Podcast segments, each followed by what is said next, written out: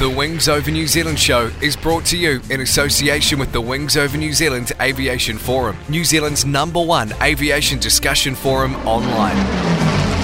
There you'll find discussion on all aspects of New Zealand aviation, from history to current affairs, and thousands of photos covering the Royal New Zealand Air Force, airlines, general aviation, warbird restorations, airshow news, sport aviation, home building, gliding, aviation media, and much, much more.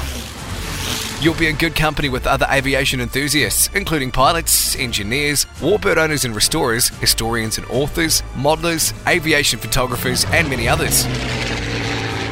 Sign up to the Wings Over New Zealand community now. It's free and easy. Just Google Wings Over New Zealand and you'll find the forum. Extended. Hi, this is Peter Johnson from aerospace radio station Extended, and we bring you some of Europe's best guests. He's, he's been something of, of an unsung hero of the American space program outside those who uh, have made it their business to become aficionados of it.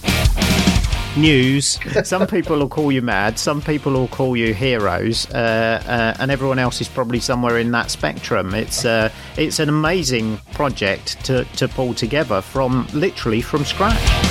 And views. You've got to pick yourself up, dust yourself off, and learn from that experience. And that's not an easy thing to do, Peter, learning from your own failure. So why not give us a listen if you want to hear about warbirds, aviation, and the aerospace industry? Come over and give us a visit. aviation-extended.co.uk. And remember, there's no E at the beginning of extended. Extended. The Wings Over New Zealand show would like to acknowledge the great support it's had from Fly DC3. You can fly back in time with Fly DC3 from Ardmore Airport, charter the DC3 Dakota, and fly into the past. It's an experience you'll never forget. Fly DC3. Go to www.flydc3.co.nz. Welcome to the Wings Over New Zealand show with Dave Homewood. Welcome to the Wings Over New Zealand show. I'm your host, Dave Homewood. In this episode, I talk with Wing Commander Chris Pote of the Royal Air Force, who in November and December 2018 fulfilled a lifelong dream to fly an aircraft halfway around the world from Britain to New Zealand as part of the RAF 100 centenary celebrations. I spoke with Chris via Skype because he's back home in Britain now, and we talk about his journey in the little Eurofox G GBNZ. Uh, welcome to the Wings of New Zealand show, Chris Pote. I'd like to uh, just uh, start off by asking you a little bit about your background and and uh, you know where you grew up because I know your father Jonathan uh, very well here in New Zealand and I know that he was in the RAF. So did that have an influence on you growing up? Yes, to an extent. Uh, uh, my father's always been uh, very interested in aeroplanes, uh, and um, although he, he was not regular RAF, he um, joined the uh, Royal Air Force as an auxiliary doctor. Um. But I, I, was fortunate enough to uh, grow up right next to Royal Air Force Chivenor in North Devon. and having the Hawks fly over the, both of my schools, my, my primary school and my secondary school on on the approach, certainly got my attention with the idea of well, I will, will work hard here and, and try and do that in the future. Right. Okay. Well, that's pretty cool. Um, so, tell me about your sort of getting into the Air Force and and um, your sort of path through the training and, and getting into the jets. Just just briefly. Well, I followed a fairly classic route. Um, I uh, joined the University Air Squadron at uh, university, which is a fantastic opportunity to um, uh, get free flying training, but also the uh, Royal Air Force gets gets a look at you. Uh, so I did 120 hours on, on the Bulldog. Uh, thoroughly enjoyed that, yep. Uh, and uh, was thankfully selected both for the RAF and for the fast jet stream. Um, and off, after officer training, went to fly the Tucano at RAF Linton on Ouse, and then the Hawk at RAF Valley was uh, fortunate enough to uh, then get uh, creamed off, which is a first tourist instructor. Uh, went back to uh, Linton on Ouse uh, and instructed on the Tucano for two and a half very happy years as a as a young 20 something uh, instructing on a fantastic aeroplane living near the city of York. it didn't get much better, in my um, humble opinion, at, at that point. Um, and then back for uh, tactical weapons training on the Hawk at uh, RAF Valley, and then onto the uh, Tornado on the front line. And since then, it's been um, a mixture of Tornado frontline tours, Tornado operational conversion unit tours, and instructing back on the Tucano, all of which has been immensely enjoyable. Excellent. Okay. So, w- what year did you first get onto the Tornado? Uh, joined the Tornado Fleet in 2003, so, so I instructed from uh, 2000 to 2003, and then went went straight on to the Tornado up at RAF Lossiemouth in Scotland. Okay, all right. Now, um, now you mentioned uh, tours. You, you've obviously flown overseas. Are you able to talk about the sort of where you've been and what you've done? Well, like most RF uh, uh, tornado pilots, I've um, spent a fair bit of time uh, over Iraq and a fair bit of time over Afghanistan, uh, yep. and um, uh, um, tried to make a positive difference in in both those areas. And it's a very uh, difficult role, but a role uh, that I believe that the uh, uh Royal Air Force does to, does uh, very well and to the best of its ability. Indeed, yes, yeah. Uh, so, all, all the way through that Air Force career, were you also involved in any sort of civilian flying, and, and were you doing any sport flying type type of thing? I've always enjoyed flying uh, light aircraft and a small amount of gliding. Um, uh, like like most people, um, a fairly busy part of my life of um, uh, uh joining the uh, well joining the front line uh, and then um, through to recent years, I didn't have that much time for it. we all want more time to fly, I'm sure. Yeah. but um, uh, I was I was fortunate enough to, to do some instructing on the uh, Yak 52, Yak 11 whilst I was at uh, um, uh, Linton on Ouse, teaching formation, aerobatics, etc. Uh, and then um, in recent years, uh, um, transferred my civilian, uh, sorry, my military qualified flying instructor qualifications into the civil world. And I've started instructing on a number of light aircraft now as well, which is which is what I, I really enjoy. I, I thoroughly enjoy teaching, and I thoroughly enjoy um, uh, meeting people and, and introducing people to the uh, fantastic world that we share as pilots. Well, that's fantastic. That's really good. Uh, sometimes you talk to pilots and they say that the, the instructing period was just for them a holding period to get onto something else. But it's really good to hear, uh, you know, a pilot who actually loved doing the, the instructing.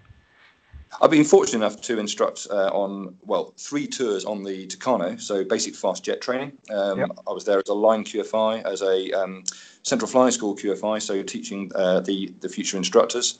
I then went back as Officer Commanding Standards Flight, so responsible for all the um, uh, uh, flying training of instructors and the examining of the students and instructors. And then went back for a third tour as um, OC Central Flying School. Uh, so um, uh, responsible for all uh, instructors, all student examination, um, and um, uh, the future direction of the uh, Tucano force and uh, Tucano instructing. So I, have made it made a bit of a uh, career out of it, but I do thoroughly enjoy it, and the um, the feeling of introducing someone to a a new environment. They've uh, spent 60 hours flying the Grob Tutor, come onto the uh, uh, and wow, this is an aeroplane that is a World War II fighter as far as performance is concerned. Uh, and the smile on their faces after the first trip makes it all worthwhile. Yeah, I'll bet. I'll bet.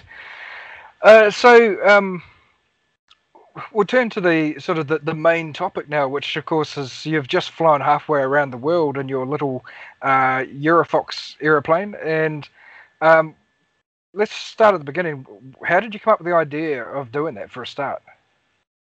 Well, as a school kid, um, reading about the likes of uh, Amy Johnson, Bert Hinkler, Jean Batten, etc., um, uh, the whole idea of uh, flying what is a classic route um, uh, has always been on been on, on, the back burner. And then come uh, Royal Air Force 100, uh, the Royal Air Force has had um, global reach over over, over many many years. Uh, less so now, but uh, um, uh, certainly 40, 50 years ago, um, uh, the reach was most of the way to uh, uh, to Australia, yeah. um, and. the the opportunity to link 25 or so ex Royal Air Force, ex Royal Australian Air Force, and ex Royal New Zealand Air Force bases to, to, to meet people, to relive the the history, and, and to rebuild the um, ties with with friends along that route was too good a chance to miss. Yeah, yeah. Oh right, so I believe that you sort of came up with the idea in the mess with a couple of friends, was it? Or well, it's it's been a long term long term goal, uh, and um, uh, the the initial kickstart of this this particular expedition was uh, I uh, lost my medcat. I got a, um, a, large eye infection out in Afghanistan uh, and um, temporarily lost my fast jet medcat. Uh, and I was talking to the um, to the station medical officer at uh, Marham, who is now actually in the Royal New Zealand Air Force uh, Wing Commander now, uh, Squadron Leader Gus Cobra. and um, uh, he's always wanted to fly around the world. I'd always wanted to fly to uh, New Zealand. Uh, and um, between us on a whiteboard in his office, we uh, sketched out the initial plan. And that was five years ago.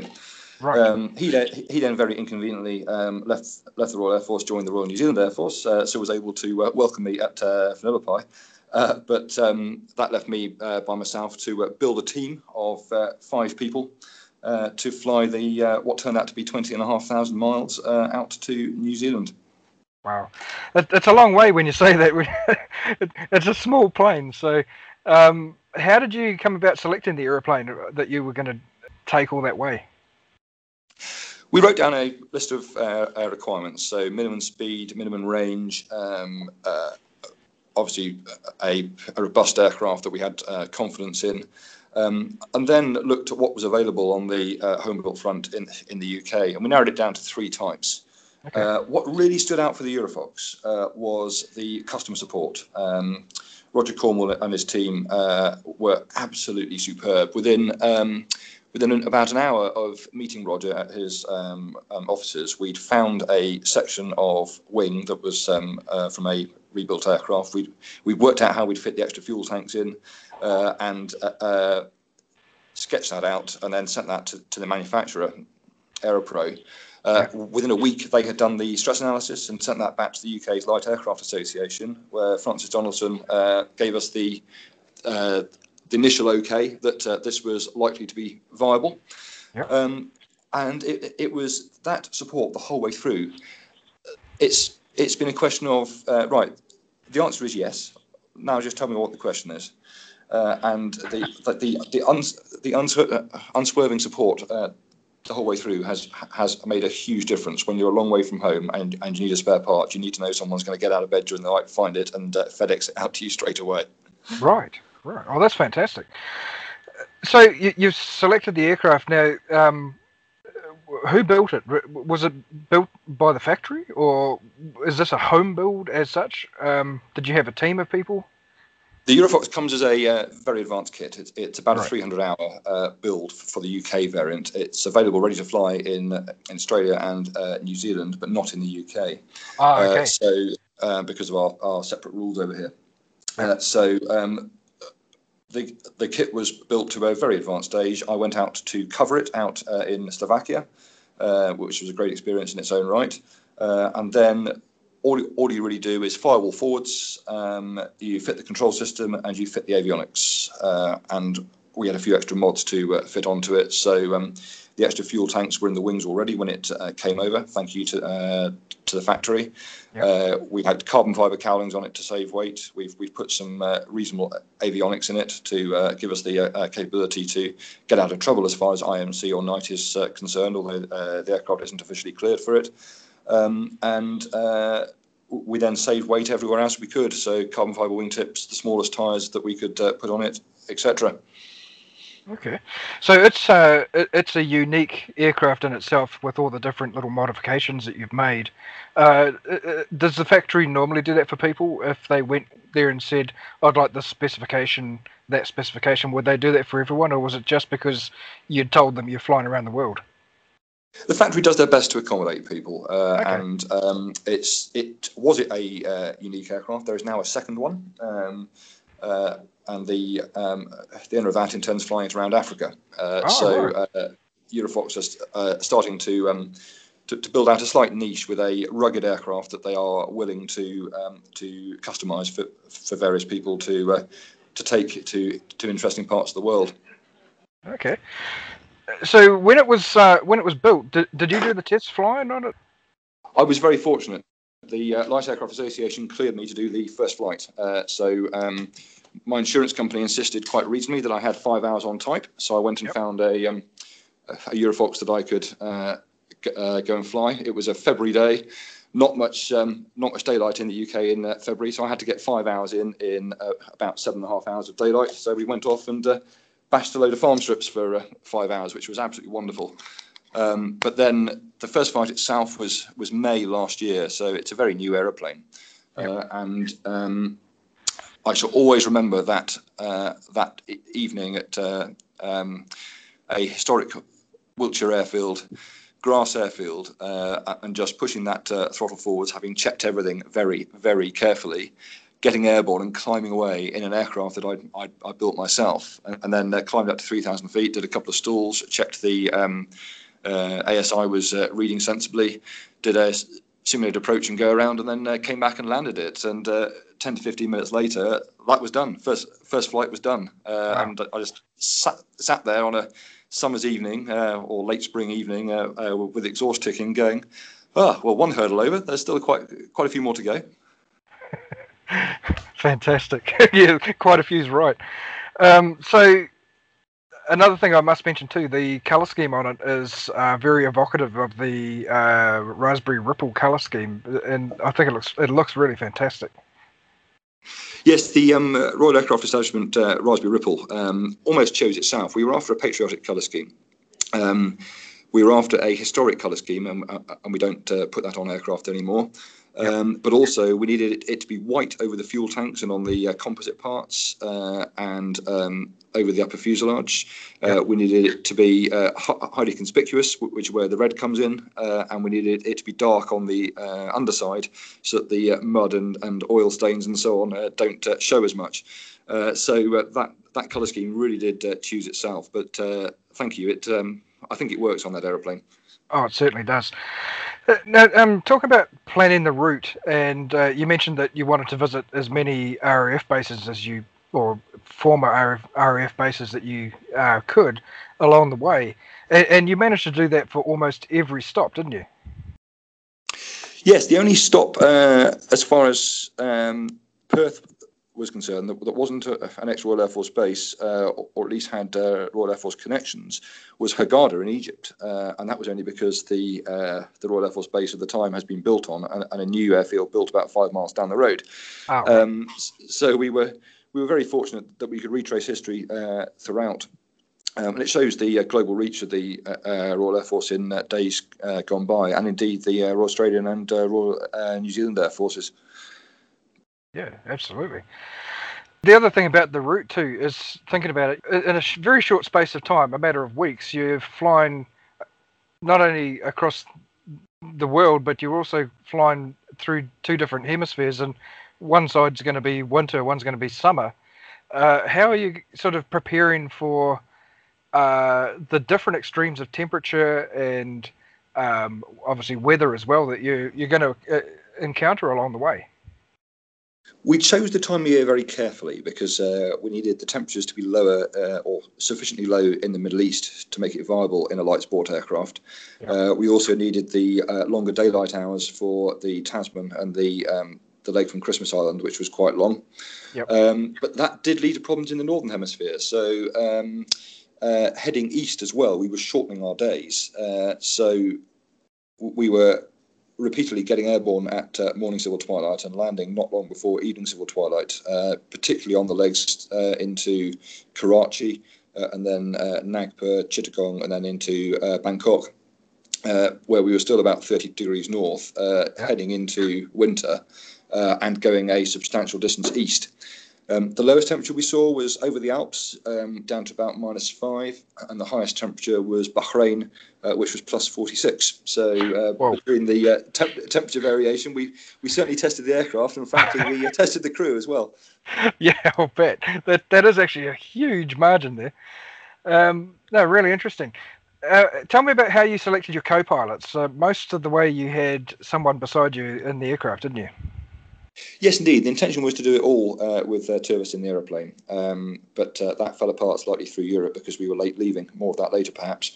Um, but uh, each each person brought something to the party. So the first person was was Rachel Nugent, who's a, a meteorological officer, works for the UK Met Office, uh, and uh, was able to arrange a fantastic forecasting for us. Um, uh, the whole way down the route, both from, from the UK Met Office and from the Australian Bureau of uh, Meteorology, who uh, took over for, uh, for Australia and New Zealand.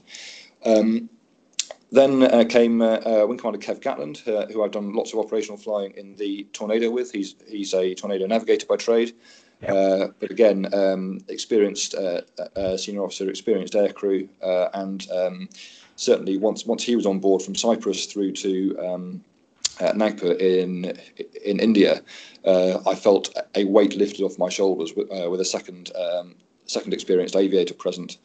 Then uh, leader uh, Emma Landy, who's a former search and rescue pilot, seeking uh, search and rescue pilot, uh, who I flew with from Nagpur down to Perth.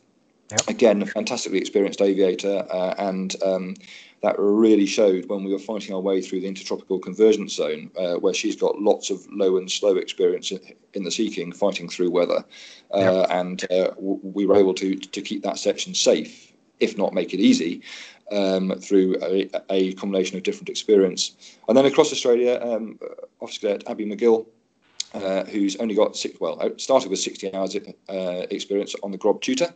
Uh, So chosen for a, a leg which I thought was going to be more straightforward, and thankfully it was. Uh, and um, uh, by the end of that section, she had more than doubled her uh, uh, flying experience. But the uh, requirement there was someone who could uh, fly on instruments, uh, who had a good sense of humour and could get on with um, uh, some some hardship, uh, but was also light enough uh, so we could carry a full fuel load. Right. Okay. Oh, cool. And of course, uh, this whole trip along the way, you've been sort of fundraising as well, haven't you, for the um, the RAF Benevolent Fund and the RAF Association, and I believe the Save the Children Fund. We have indeed, yes. Uh, the uh, two, two Royal Air Force charities, but also importantly, Save the Children, and we've we've been through some uh, some countries where uh, people are not as fortunate as uh, uh, most of us, and um, we flew over the uh, uh, Rohingya refugee camp in uh, Bangladesh uh, with the displaced persons from uh, Myanmar, and that really brought it home. Seeing the the conditions, albeit from uh, 10,000 feet, but, but, but getting a feel for the conditions that a huge number of people are forced to live in. So yes, we are raising funds for, for those three charities, and um, we have a Virgin Money giving site that allows people to uh, uh, contribute, and uh, that can, that can be accessed through the website, which is gb-nz.com. Right. Okay. What were your sort of your biggest concerns that you thought you might be worried about along the way? The worry was always um, uh, operational worry uh, was always the section from Bangkok south to Christmas Island, as uh, that was where we were expecting to meet the meet the intertropical uh, convergence zone or the uh, monsoon. Um, so, so that was the area that we expected to have problems in. My biggest personal concern was to have a, a technical problem or to damage the aircraft uh, whilst in a remote location and a long way from uh, uh, friendly help. Just had uh, pound and dollar signs in front of my eyes if that happened.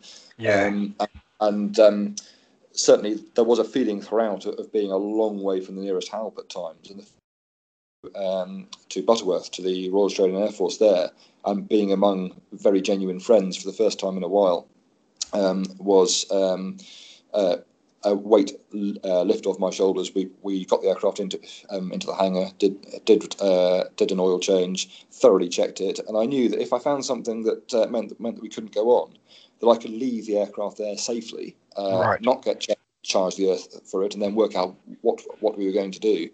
But the feeling from Cyprus through to uh, Butterworth was. There's no way I can really leave this aircraft. I've I've got to carry on, or it's going to get very expensive. Yeah, yeah, I can, I can certainly see that. Um, did you have any uh, issues with um, passing from one country to the other with, uh, uh, uh, you know, bureaucrats messing you about, that sort of thing? I, I've heard a lot of people who have flown around the world, particularly in India, they always seem to get the runaround, if you know what I mean. We had an agent working for us, uh, Mike Gray of White Rose Aviation, uh, who, who arranges permits um, for uh, for aircraft as a uh, professional career. And his experience w- w- uh, was invaluable. So from Cyprus through to uh, Christmas Island, um, overflight permits uh, and landing permits um, were all organised by Mike, and that, that that took a weight off our shoulders. It didn't stop the problems, um, but it but it meant that at least the uh, correct form was uh, filled in. Where do we have challenges? Uh, Crete was a bit of a challenge, uh, and, and that was that was purely because we um, we were a day late. We'd slipped our civilian PPR, but we'd we'd, we'd forgotten that we needed parallel military PPR uh, for the particular airfield uh, concerned. Uh, but um, that was sorted out 24 hours later. Yep. Um, the only place that uh, I was I was met by a, um, a request for extra money that we weren't expecting to pay was India, but that was quickly sorted out. But actually, ironically, that, that the hardest country as far as flying the aircraft to it and in it uh, uh, was concerned has actually been uh, New Zealand, where uh, we've had considerable challenges. Um, really, stark contrast uh, to Australia. That was that was very straightforward. Um, New Zealand has been lots of paperwork and some some very last minute decisions. Wow, I'm I'm not really too surprised. There's a lot of bureaucrats.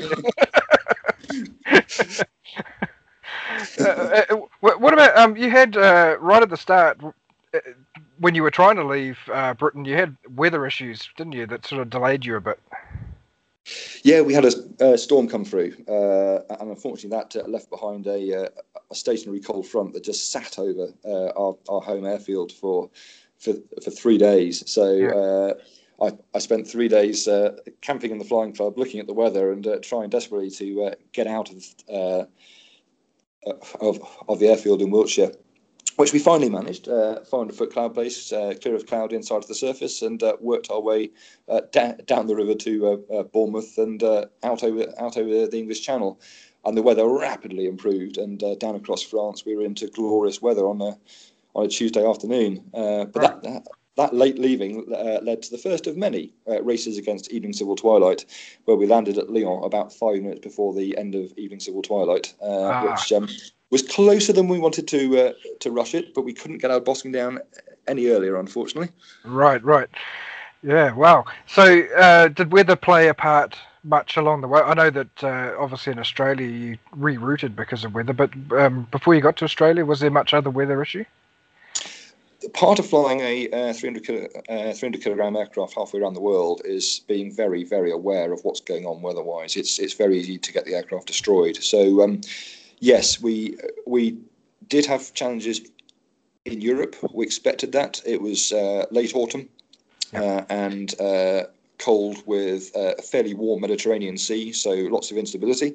And at one point, I was being fed um, satellite pictures of the cloud structure and the um, the CB cells t- to my phone, such that I could use it as a semi-live weather radar and fly around the cells on the way. Uh, so um, that's that's the beauty of having having an experienced co-pilot waiting for, uh, waiting for me at Cyprus, uh, sending me the uh, screenshots. Right. Um, once once we got to Cyprus, though, uh, we were really quite fortunate. we picked up a slight tailwind across Saudi Arabia, which which was important, um, as it was a very long leg with no other alternatives. We then had relatively good weather as far as uh, Bangkok, uh, but uh, headwinds the whole way. Uh, so it was taking a lot longer. So the actual weather concerns became less of an issue, but uh, daylight became more of an issue. Uh, with 25 knots on the nose with a 100 knot cruise, it does make quite an appreciable difference. Oh, yeah, yeah. Wow.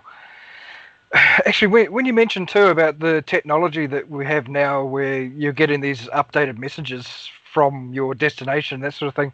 When you think about those people that were doing it in the 1930s that inspired you, they would have had no idea what was ahead of them, would they?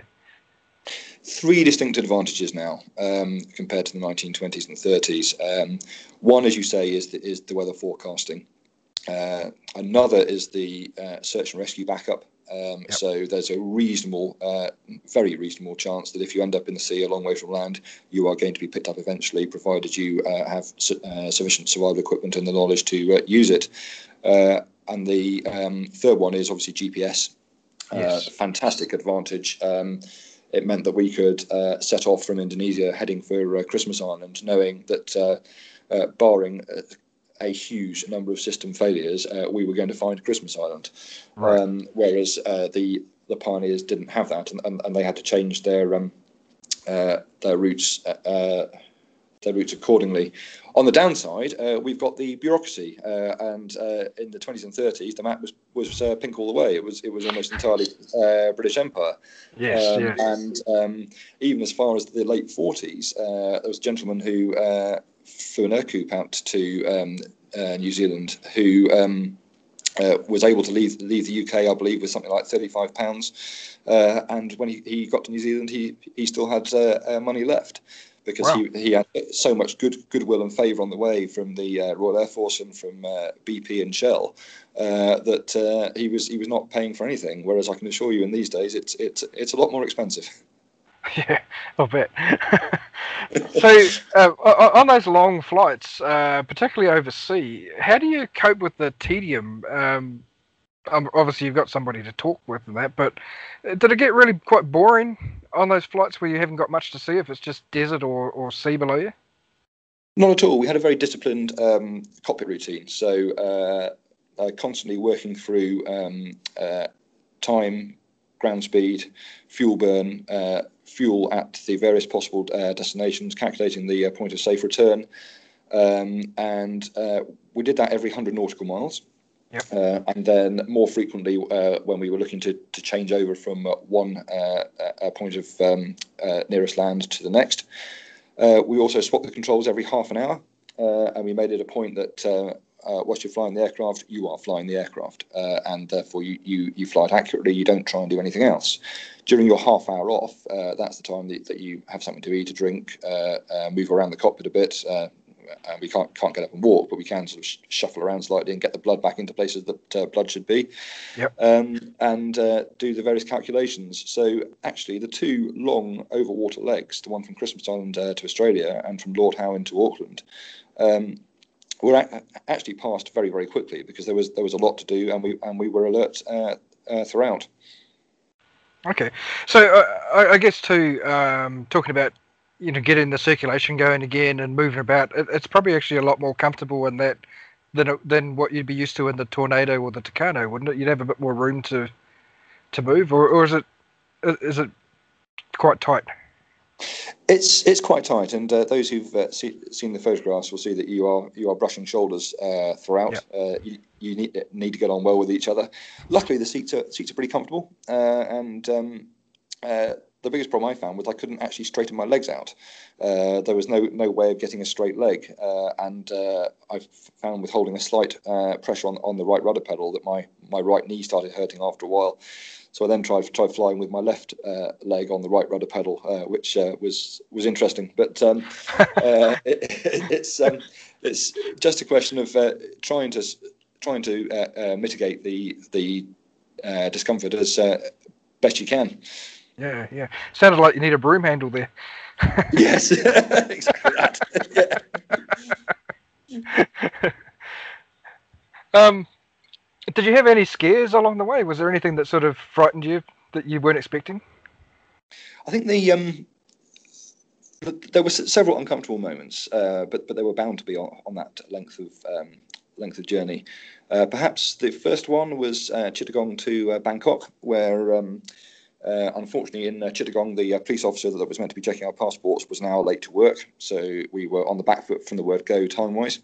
Yep. Uh, set off uh, into our nicely forecast 20 knot headwind uh, to discover about halfway across Myanmar, uh, where we had uh, overflight permission but no permission to land, uh, that the headwind was building gradually to 25, 30, 35, 40 knots, which didn't create a problem on fuel, but it created a problem on daylight. so, ah. calculation after calculation.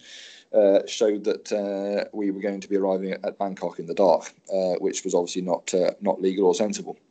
Uh, so um, options open to us were to, to divert into Myanmar, uh, where I'm sure we'd have had a friendly reception, but the paperwork involved would have taken weeks, if not months, to sort out. Right. Um, yep. So we then looked at uh, a Thai Air Force base that was slightly closer than uh, Bangkok, but it was Saturday. The the, the base was shut, yeah. um, uh, and uh, it was going to be a bit of a diplomatic wrangle. So we elected to uh, go for Thailand uh, and then decide once we were over the ridge. And it's a not insubstantial ridge. It's about a 6,000 foot ridge crossing there uh, of uh, tropical rainforest uh, to, to then decide where, where we were going. Uh, thankfully, the, the headwinds abated slightly. and we were then able to make the Thai Air Force base in daylight. Okay. and then they abated even more, and we were able to uh, make uh, Don Mueang at uh, Bangkok just before evening civil twilight. That was until we discovered a mandatory single engine routing that wasn't in the AIP, um, such that uh, we we were then landing at night at Don Muang, which was hard work. Uh, it was not planned. Uh, it was not what any of us intended to do, uh, but um, uh, it, it, was it was an approach flown very very carefully, um, with limited outside references, and, and, you can imagine in a light sport aircraft quite how far away the runway edge lights are when you're landing in the black abyss in between. Yep. Um, so that was the hardest handling of the trip was that landing, which went very well indeed, uh, thankfully. Uh, and then uh, trying to taxi off was uh, w- was interesting as well. Getting a torch out to try and work out where we were on the airfield and uh, uh, get ourselves off off the runway. Thankfully, the aircraft d- does have nav lights, so that that side of things was sensible. The the problem was judging the flare and touchdown in a lightweight uh, aircraft uh, in the middle of a, of a black abyss and I shan't be yeah. doing it doing it again. I can assure you. I can imagine. Gee, that sounds yeah, that sounds a bit. Uh, what, why, why did they sort of divert you on that extra length? What, what's the point of that? Um, single engine aircraft over the city of Bangkok. It's it's an entirely ah, sensible mandatory routing, gotcha. Uh, gotcha. but it wasn't in the AIP. Um, the, the, first we knew about it was uh, speaking to the controllers uh, about 100 miles out, uh, and um, suddenly our, our, ETA changed. Yeah, gotcha.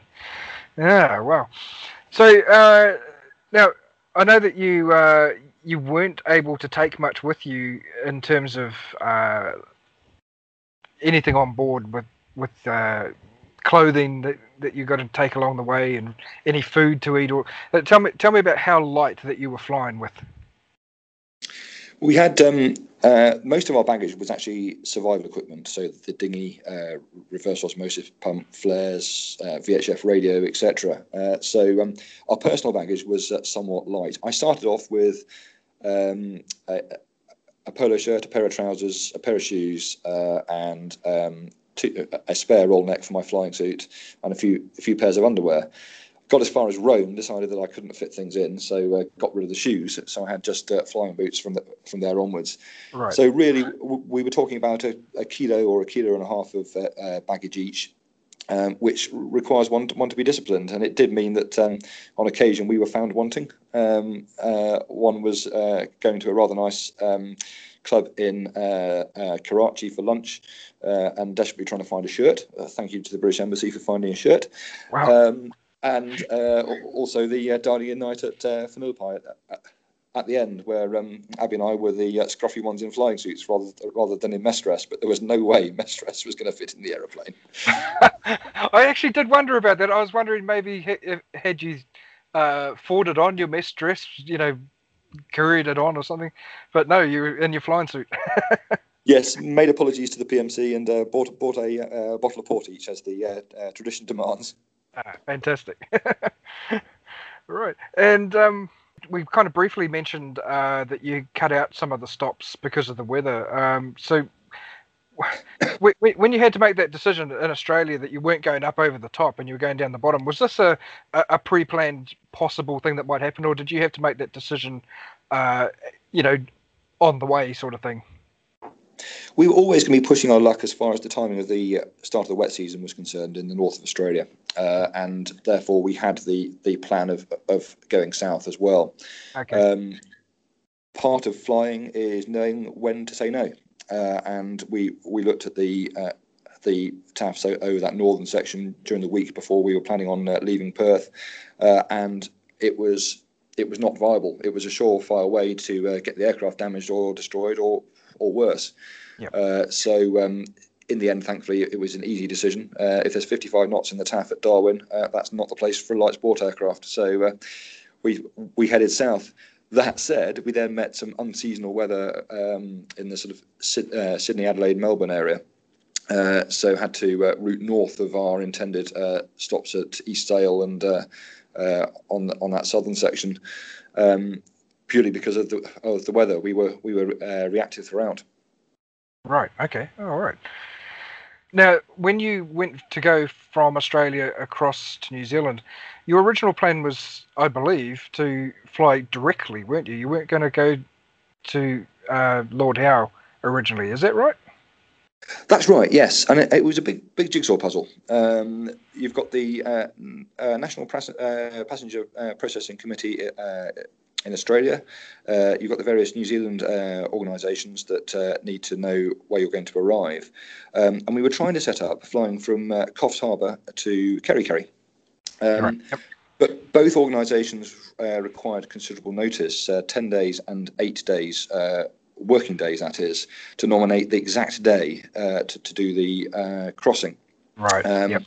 Uh, and it rapidly became obvious that there was no way we were going to be able to call a day for the crossing that far in advance as far as weather was concerned.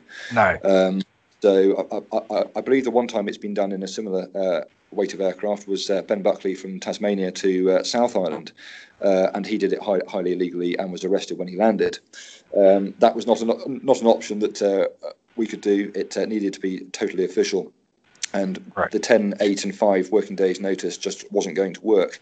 Thankfully, the Australians were extremely accommodating and uh, said that they were able to um, offer 24 hours notice at Lord Howe because there is one person there, Rachel, who does everything: uh, border force, uh, customs, uh, biosecurity, all all one person. She also work, yep. Uh, works in the restaurant, um, and uh, she she was able to be totally flexible. So thank you to the Australian uh, National Passenger uh, Processing Committee and to Rachel on uh, Lord Howe for uh, for giving us the option of. Um, uh, 24 hours notice, pitch up at Lord Howe, and then fly direct to Auckland, where obviously there's a standing border force uh, capability already.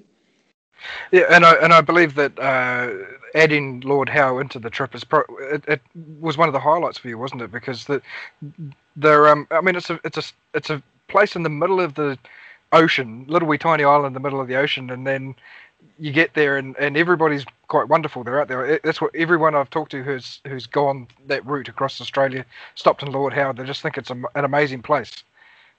Lord Howe was stunning, both from the um, the people and the place. Uh. And with thanks to uh, Rachel and, and, Peter and everyone else who helped us out uh, so much on uh, Lord Howe. The the place is uh, dramatic. You've got Ball's Pyramid to the south. You've got the huge uh, uh, mountains, well, huge mountains, but uh, two and a half thousand foot peaks uh, sticking out of the sea. Uh, a dramatic airfield with with some interesting wind effects. And whilst, whilst we were at Lord Howe, we, we still didn't have permission to fly into New Zealand. We were we were still waiting on the New Zealand CAA uh, and there is not much connectivity there. So uh, thank you to to all those who uh, managed to find us connectivity on an island where uh, it is dial-up broadband, uh, sorry, dial-up internet still, uh, and to Peter who said, well, if you're stuck here. you can't leave, leave that aircraft outside. We will shift that Cessna 182 over. We will find a, find space in that hangar. come come come hell or high water. So um, thank you to that island community who rallied round whilst whilst we just didn't know what was going on. Yeah, that's brilliant, and I, think it was a big thrill to them too. I know Peter was certainly thrilled that you guys came through ra- rather than uh, going the direct route like you were planning. So, but I, I was watching you on the tracker for a lot of your trip all the way. Uh, you had the um, GPS tracker that you could follow online, and I was certainly watching you uh, coming across the Tasman, and um, I I was kind of expecting you to land at Kerikeri, but you you reached New Zealand and then kept on going south, didn't you? Yes, Kerikeri was the original plan. So Coffs Harbour to uh, Kerikeri is about 1,100 nautical miles, which in still air is uh, within the capability of the aircraft. Uh, what we chose in the end was Lord Howe to Auckland, uh, which with the route we, route we took was about um, uh, about 960 nautical miles uh, to make landfall up up north and then come south. the reason for that was that Kerikeri uh, required five working days' notice to nominate it as a point of arrival, uh, and we, we were just unable to uh, give that. So, um, hence the Lord Howe Auckland option. But yes, it was, it was, it was rather nice coasting in just at the southern end of uh, 90 Mile Beach uh, and um, heading down down th- uh, through a, a very familiar part of New Zealand to Auckland. but the um, the moment for me wasn't the coasting in; it was during our our calculations are leaving Lord Howe and then right the closest is Lord Howe, the closest is, is now Norfolk Island, right the co- closest is now Cape Cape Reinga. Yep. So we're either swimming or, or we're making it to New Zealand. That was the uh, moment of we've we've done this. Fantastic. Fantastic. And and when you actually touched down in uh, in Auckland um, after that epic journey across the world, how did that feel? Um, we were more worried about uh, the the fact that the wind was a lot stronger than forecast actually. So we had 30 knots straight down the strip at Auckland, uh, which yeah. is fine for landing and virtually hover the aircraft on. But uh, then being asked to expedite off the runway, uh, I yeah. um, uh, I've been teaching flying for a long time. I've told people time and time again, don't get don't get rushed by someone who is sitting in an air traffic control tower with a cup of coffee, sticking, uh, um, sitting there with their feet up, uh, when they don't quite understand what, what you're going through. Um, so I, I tried to get off as quickly as I could uh, with an A320 at short finals behind me, got airborne again, landed it again, uh, uh, and um, at that point decided that I was going to taxi rather more slowly. Uh, and then a fairly emotional downwind taxi with 30 knots behind us um, uh, down to the uh, uh, the FBO, who then insisted that we park downwind. Um, there was a Mexican standoff. Uh, I was trying to signal that I had to, had to park into wind. Uh, yeah. She was trying to signal that it, it, was mandatory to park facing the terminal. Uh, eventually, I, I, decided just to park park into wind, as that was the safe thing to do. Um, at which point the poor lady downed her uh, tools and uh, walked off. Um, however, after after we'd explained um, uh, nicely over coffee afterwards what our uh, concerns were, she was entirely happy and apologised. so uh, it's it's all about understanding. We've seen time and time again people people want to help, but they often don't understand how to help in an in an unusual situation. Yeah, and I guess something as small as what you were flying, and they don't normally see fly into Auckland International, so um, you know, she wouldn't she wouldn't handle something that every day, would she?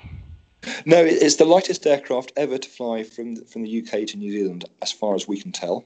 Okay. Um, and uh, we think it is the lightest aircraft to have flown the Tasman. Uh, even Ben Buckley's uh, light wing, when it was filled up with all the fuel that he carried for his Rotax two two stroke, was heavier than us. We're a 560 kilo aeroplane at 308 kilos empty. So uh, yes, it, it it does get blown around a bit. Yeah, yeah, I can imagine. Well, that's that's quite amazing. Um, and then, uh, of course, from there, you um, you were in New Zealand for was it a week or so? Maybe just over a week.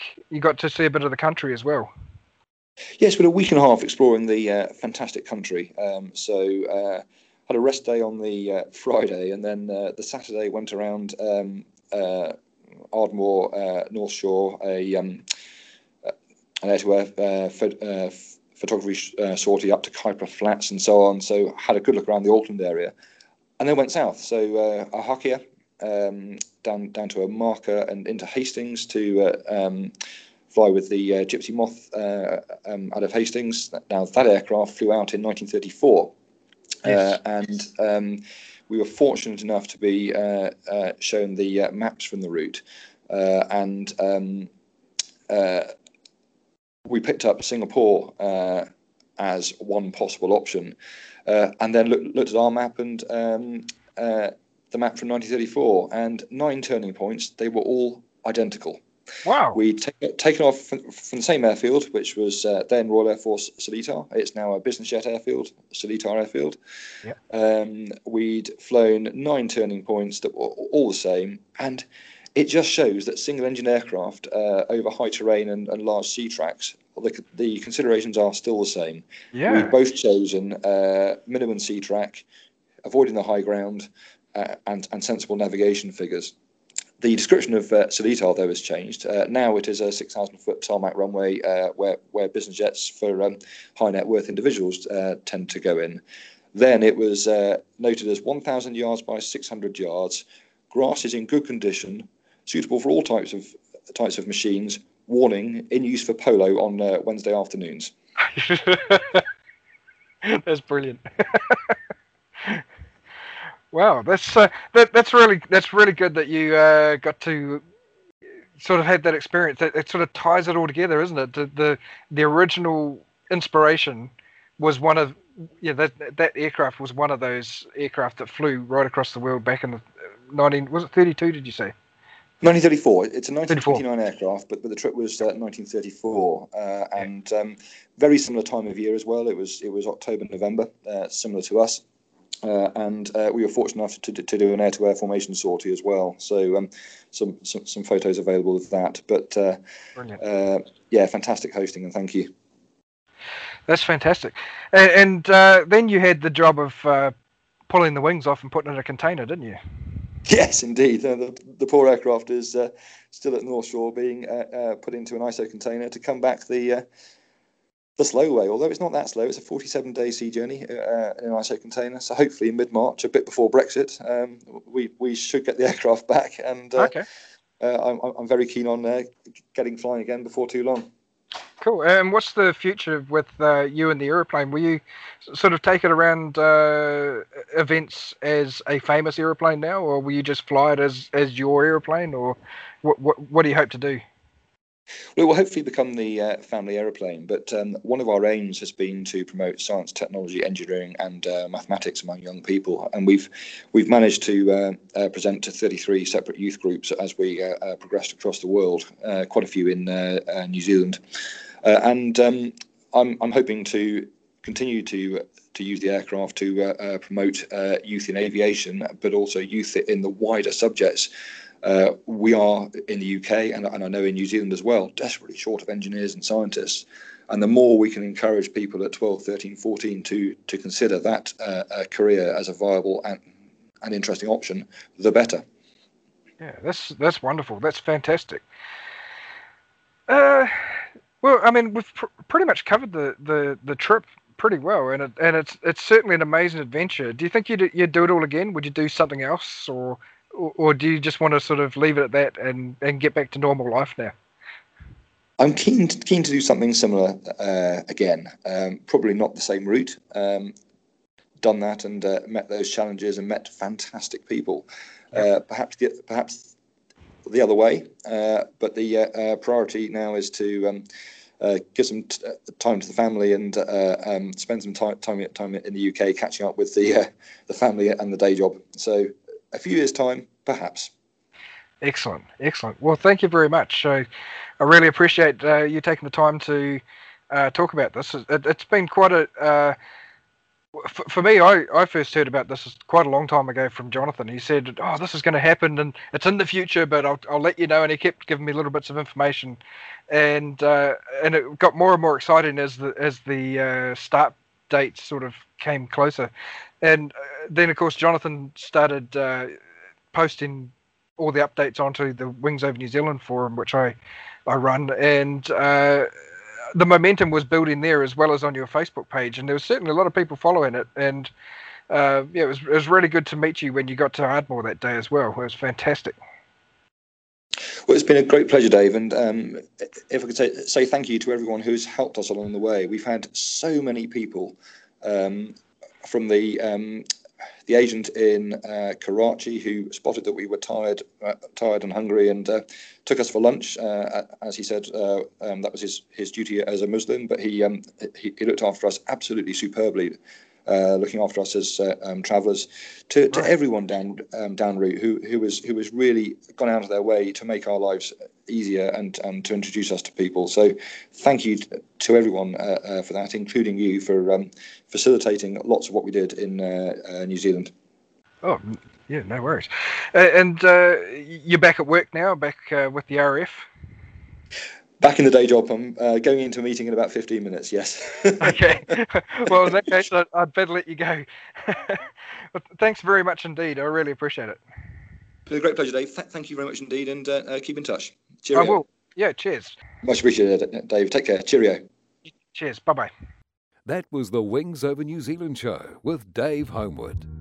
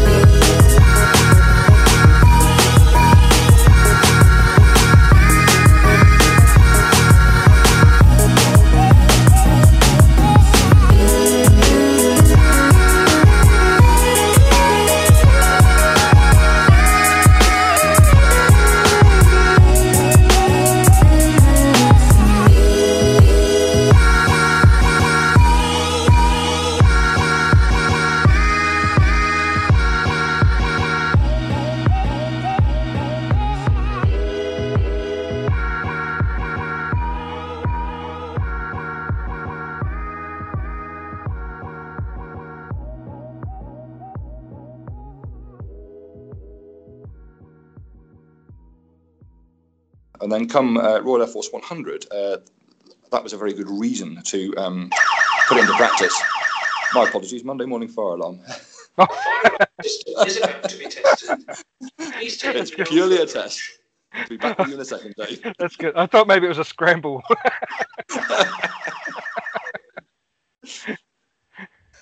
We're almost there. Attention, please. Attention, please. Fire has been reported in the building. Please leave the building immediately by the nearest available exit. The fire alarm system is about to be. The fire alarm test is now complete. Thank you for your cooperation. I'm now back with you. Right. um,